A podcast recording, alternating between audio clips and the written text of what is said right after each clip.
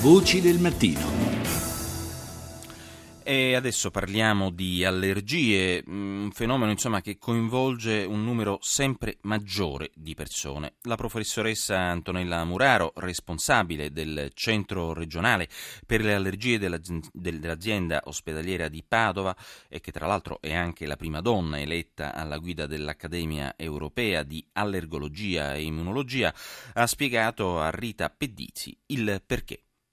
Le allergie sono in crescita perché effettivamente c'è un aumento nella popolazione di reazioni allergiche, ma anche perché c'è forse una maggiore sensibilità al problema, per cui vengono etichettate come allergie anche situazioni che allergiche non sono, tipo per esempio le cosiddette intolleranze alimentari. Il paziente eh, che ha per esempio un eh, deficit di un enzima che si chiama lattasi crede di avere un'allergia, in realtà si tratta di un'intolleranza al lattosio. Le allergie sono delle reazioni vere e proprie del sistema immunitario che sviluppa anticorpi o cellule contro le proteine di una sostanza allergizzante, quindi sono due situazioni completamente diverse. Perché questo aumento? L'aumento è in tutti i paesi occidentali e anche nei paesi eh, emergenti che si stanno occidentalizzando. Il problema è che abbiamo cambiato tutti gli stili di vita per esempio facciamo meno attività all'aria aperta e quindi abbiamo un minore stimolo da parte anche del sole sul nostro sistema immunitario. Questo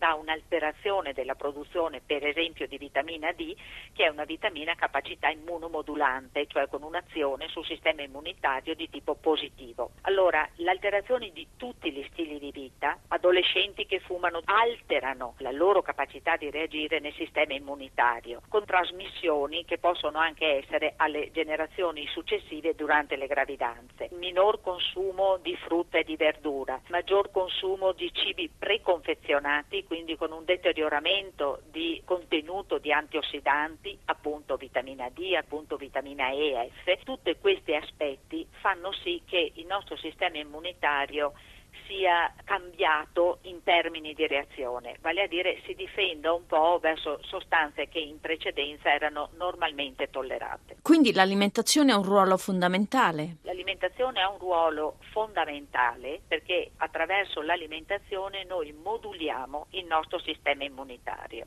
e questo comincia già durante la gravidanza, poi successivamente durante l'allattamento. La mamma passa piccole quantità attraverso il latte materno e queste piccole quantità servono al bambino per capire come reagire correttamente e instaurare una tolleranza verso le sostanze ambientali. È un po' semplicistico dire che dobbiamo mangiare solo prodotti biologici, anche perché in questo momento si fa un po' fatica a capire cosa è effettivamente biologico e cosa no, perché lei capisce che se le falde d'acqua sono inquinate da pesticidi, lei il campo ce l'ha sopra. Sì, un recente rapporto dell'ISPRA. Facevo appunto riferimento a quello, diventa difficile, però il per esempio abolire il fumo soprattutto negli adolescenti, riuscire a fare più attività fisica all'aperto, riuscire a aumentare il contenuto di antiossidanti nella nostra dieta, di frutta e di verdura fresche, riuscire ad esporci alla luce solare in maniera adeguata, sono tutti aspetti che recuperiamo dal passato, tra virgolette, ma che erano funzionalmente utili al nostro sistema immunitario per instaurare una risposta corretta.